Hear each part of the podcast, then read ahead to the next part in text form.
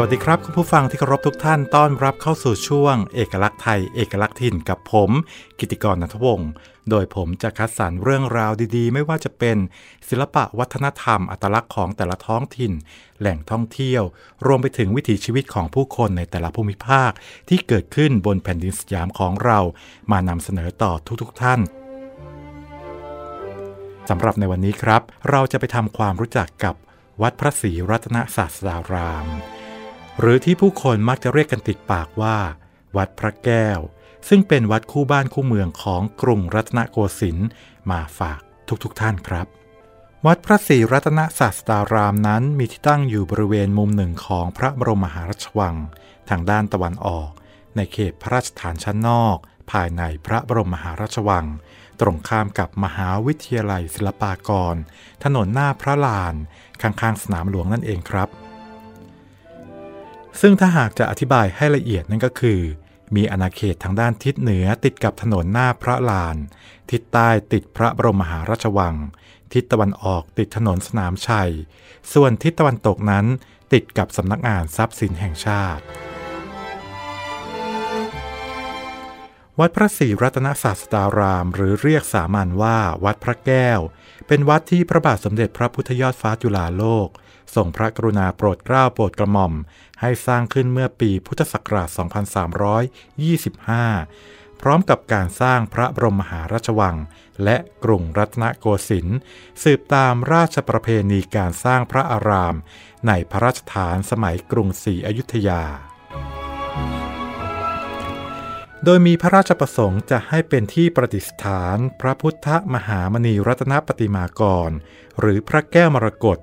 ซึ่งเป็นพระพุทธรูปปางสมาธิ ทำด้วยมณีสีเขียวสดใส เนื้อเดียวกันทั้งองค์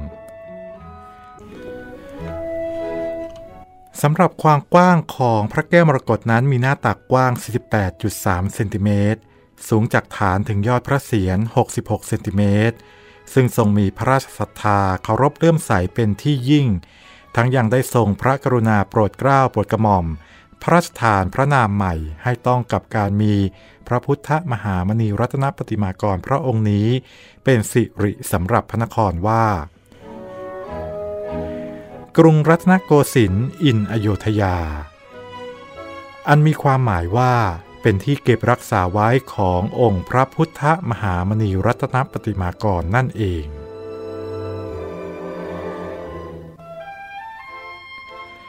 ระบาทสมเด็จพระพุทธยอดฟ้าจุฬาโลกรัชกาลที่หนึ่งทรงสร้างวัดพระศรีรัตนศาสดาราม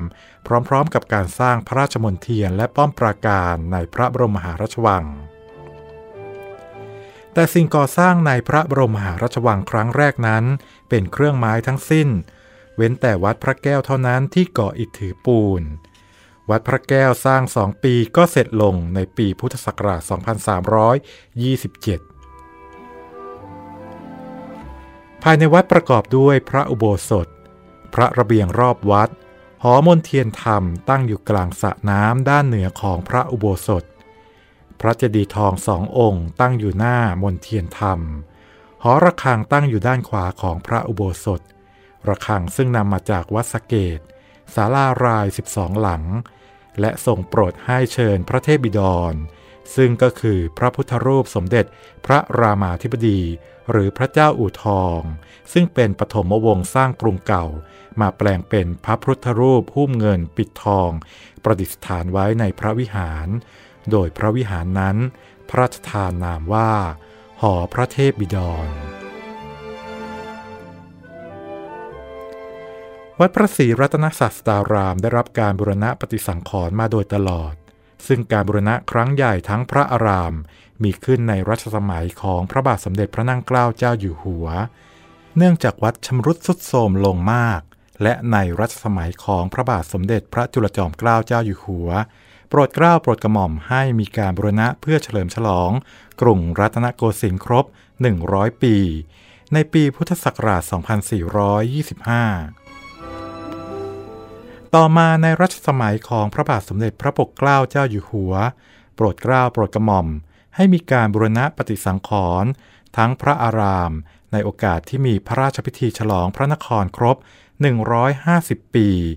และในรัชกาลพระบาทสมเด็จพระบรมชนากาธิเบศรมหาภูมิพล อดุลยเดชมหาราช บรมนาถบพิตรโปรดเกล้าโปรดกระหม่อมให้ บุรณะปฏิสังขรณ์ทั้งพระอารามอีกครั้ง ในปีพุทธศักราช 2525 เมื่อมีการสมโพธกรุงรัตนโกสินทร์ 200 ปี โดยมีสมเด็จพระนิธิถาธิราชเจ้า กรมสมเด็จพระเทพรัตนราชสุดา สยามบรมราชกุมารี ทรงเป็นองค์ประธานในการบูรณะ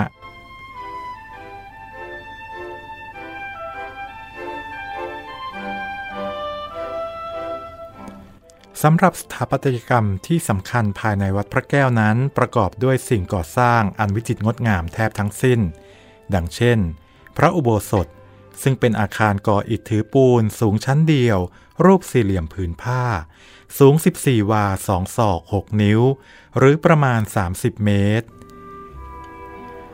โดยระเบียงพระอุโบสถนั้นมีขนาดกว้าง 23 เมตร 60 เซนติเมตร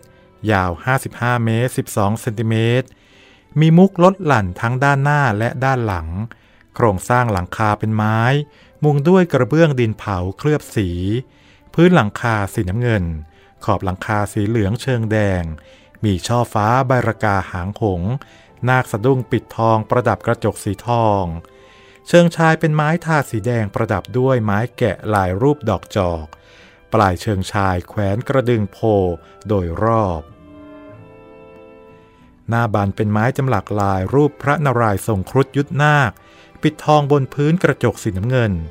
มีลายกระหนกเครือเถาปิดทองเป็นลายก้านขด ปลายลายเป็นเทพนมประดับโดยรอบ อีกทั้งยังมีระเบียงเดินได้โดยรอบ โดยมีหลังคาปีกนกเป็นพาลายคลุม รองรับด้วยเสานาง เรียงปิดทองประดับกระจกทั้งต้น พื้นนั้นปูด้วยหินอ่อน พนักระเบียงทำเป็นลูกฟัก ประดับกระเบื้องเคลือบสีเขียนลาย ผนังพระโบสถด้านนอก เดิมเขียนลายรถน้ำบนพื้นสีแดงชาติ โดยในรัชกาลที่สามโปรดให้ซ่อมแซมเป็นลายพุ่มข้าวบินดินเผา ปิดทองประดับกระจก ซุ้มประตูหน้าต่างเป็นทรงบนดบปิดทองประดับกระจก บานประตูหน้าต่างทั้งหมดประดับมุก ฝีมือช่างครั้งรัชกาลที่หนึ่ง นอกจากนั้นที่หน้ากระดานฐานปัดของพระอุโบสถยังประดับรูปครุฑจับนาคหล่อด้วยโลหะปิดทอง มีบันไดขึ้นสู่พระอุโบสถทั้งด้านหน้าและด้านหลัง ด้านละสามบันได เชิงบันไดมีรูปสิงห์หล่อด้วยสำริดยืนแท่นประจำบันไดละหนึ่งคู่ รวม 12 ตัว มีราวเทียนหล่อด้วยทองแดงตั้งรอบพระอุโบสถทั้งสี่ด้าน ภายในพระอุโบสถเป็นที่ประดิษฐาน พระพุทธมหามณีรัตนปฏิมากร ประดิษฐานบนบุษบกไม้หุ้มทอง ซึ่งตั้งอยู่บนเบญจาสามชั้น ด้านหน้าชุกชี ประดิษฐานพระพุทธรูปฉลองพระองค์ในรัชกาลที่หนึ่งและรัชกาลที่สองซึ่งพระบาทสมเด็จพระรามาธิบดีศรีสินมหาเจษฎาบดิน พระนางเกล้าเจ้าอยู่หัวทรงสร้าง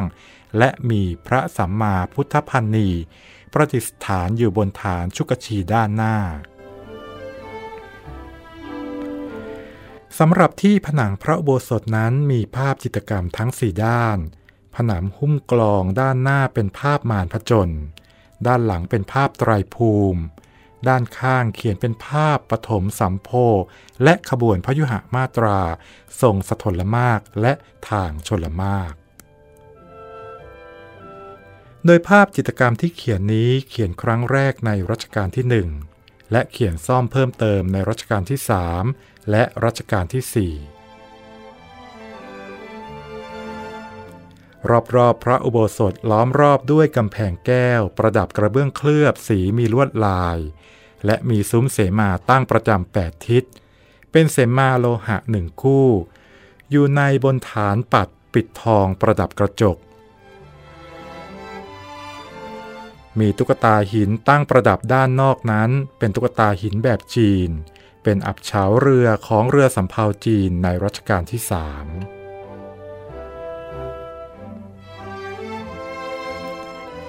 นอกจากพระอุโบสถของวัดพระศรีรัตนศาสดาราม จะเป็นจุดศูนย์กลางของวัดพระแก้วแล้ว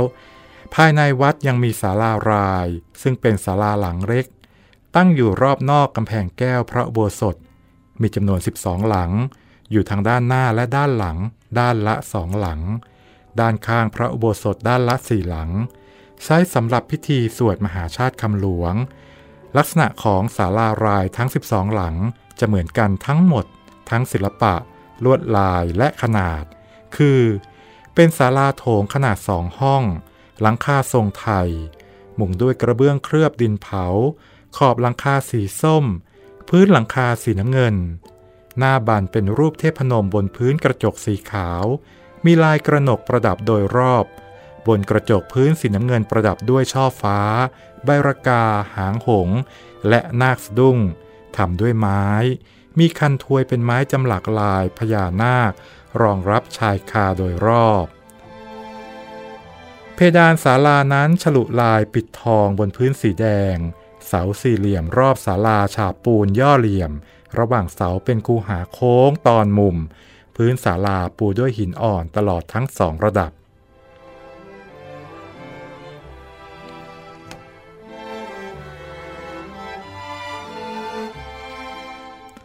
สิ่งก่อสร้างที่สำคัญภายในวัดพระแก้วนอกจากพระอุโบสถและศาลารายแล้ว ภาพที่คุ้นตาสำหรับพวกเราประชาชนชาวไทย ก็คงหนีไม่พ้น พระศรีรัตนเจดีย์สีทอง ปราสาทพระเทพบิดร และพระอัสดามหาเจดีย์ที่ตั้งเป็นกลุ่มเรียงรายกันงดงามอย่างยิ่ง โดยปราสาทพระเทพบิดรนนั้นเป็นปราสาทจตุรมุขมีมุกเด็ดสามมุก ขนาดกว้าง 25 เมตร 55 เซนติเมตร ยาว 28 เมตร 35 เซนติเมตร ตั้งอยู่บนฐานไพทีระหว่างพระอุโบสถและหอพระมนเทียน เป็นปราสาทจตุรมุขยอดปราง มีทางขึ้นจากฐานไพทีสี่ทิศ ปูด้วยหินอ่อน พนักบันไดปูกระเบื้องเคลือบสีขาว พนักอัฐจันทร์ทางขึ้นเป็นพลสิงบันไดนาคห้าเสียน สวมมงกุฎปิดทองประดับกระจก ส่วนบันไดทางด้านตะวันออกเป็นรูปอักษรสีสองตน ยืนประดับบันได ผนังปราสาทก่อด้วยอิฐฉาบปูน ประดับกระเบื้องเคลือบสีลายพุ่มข้าวบิน เสาเป็นเสาก่ออิฐถือปูนย่อมุมไม้สิบสองพื้นเสาประดับกระเบื้องสีเขียวลายไทย เสาอิงเป็นเสาย่อมุมไม้สิบสองขอบเสาปั้นปูนเป็นลายรักร้อยปิดทองประดับกระจก ฐานเสาเป็นกาบพรหมสอนปิดทองประดับกระจกสีเขียว ซุ้มประตูหน้าต่างเป็นซุ้มยอดทรงมงกุฎปิดทองประดับด้วยกระจกสี เสาซุ้มประดับด้วยแผ่นโลหะลงยา เพดานซุ้มเป็นลายดวงตราของเครื่องราชอิสริยาภรณ์ห้าดวง บานหน้าต่างเป็นรายรถน้ำพุ่มเข้าบินเทพนม ด้านในเป็นทวารบาลรูปเทวดาเหยียบสิง มีหลังคาแบบจตุรมุขลด 4 ชั้น เฉพาะด้านหน้าทางทิศตะวันออกลด 5 ชั้น กึ่งกลางมุกทั้ง 4 เป็นยอดปราง ประดับกระเบื้องสีเขียวอ่อนตลอดองค์ มุกเด็ดรับยอดปรางเป็นเสาย่อมุมไม้ 12 ประดับกระเบื้อง มียอดนพสูรเป็นรูปพระมหามงกุฎโลหะปิดทอง พระบรมราชสัญลักษณ์ของรัชกาลที่ 4 หลังคามุงด้วยกระเบื้องสี ประดับด้วยช่อฟ้าใบรากาหางหง และนาคสะดุ้ง ส่วนมุกด้านหน้าหรือด้านตะวันออกระหว่างเสาทางเข้าประตู ประดับด้วยรวงพึ่งและสาหร่าย ปลายลายเป็นเทพนม ถัดจากหน้าบานประดิษฐานพระมหามงกุฎประดับฉัดสองข้าง บนพื้นสีน้ำเงิน คือ พระบรมราชสัญลักษณ์ของรัชกาลที่4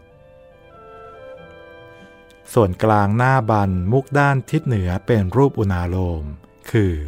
พระบรมราชสัญลักษณ์ของรัชกาลที่หนึ่งกลางหน้าบันมุกทิศใต้เป็นรูปครุฑยุทธนาค คือ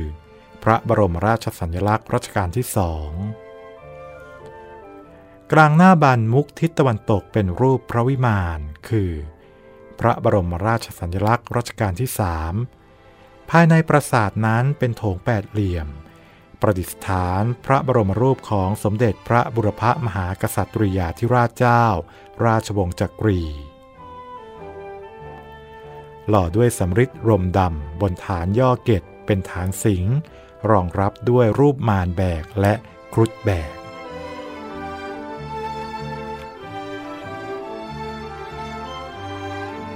คุณผู้ฟังครับสำหรับเรื่องราวของวัดพระศรีรัตนศาสดาราม หรือวัดพระแก้วนั้น ยังไม่หมดแต่เพียงเท่านี้นะครับ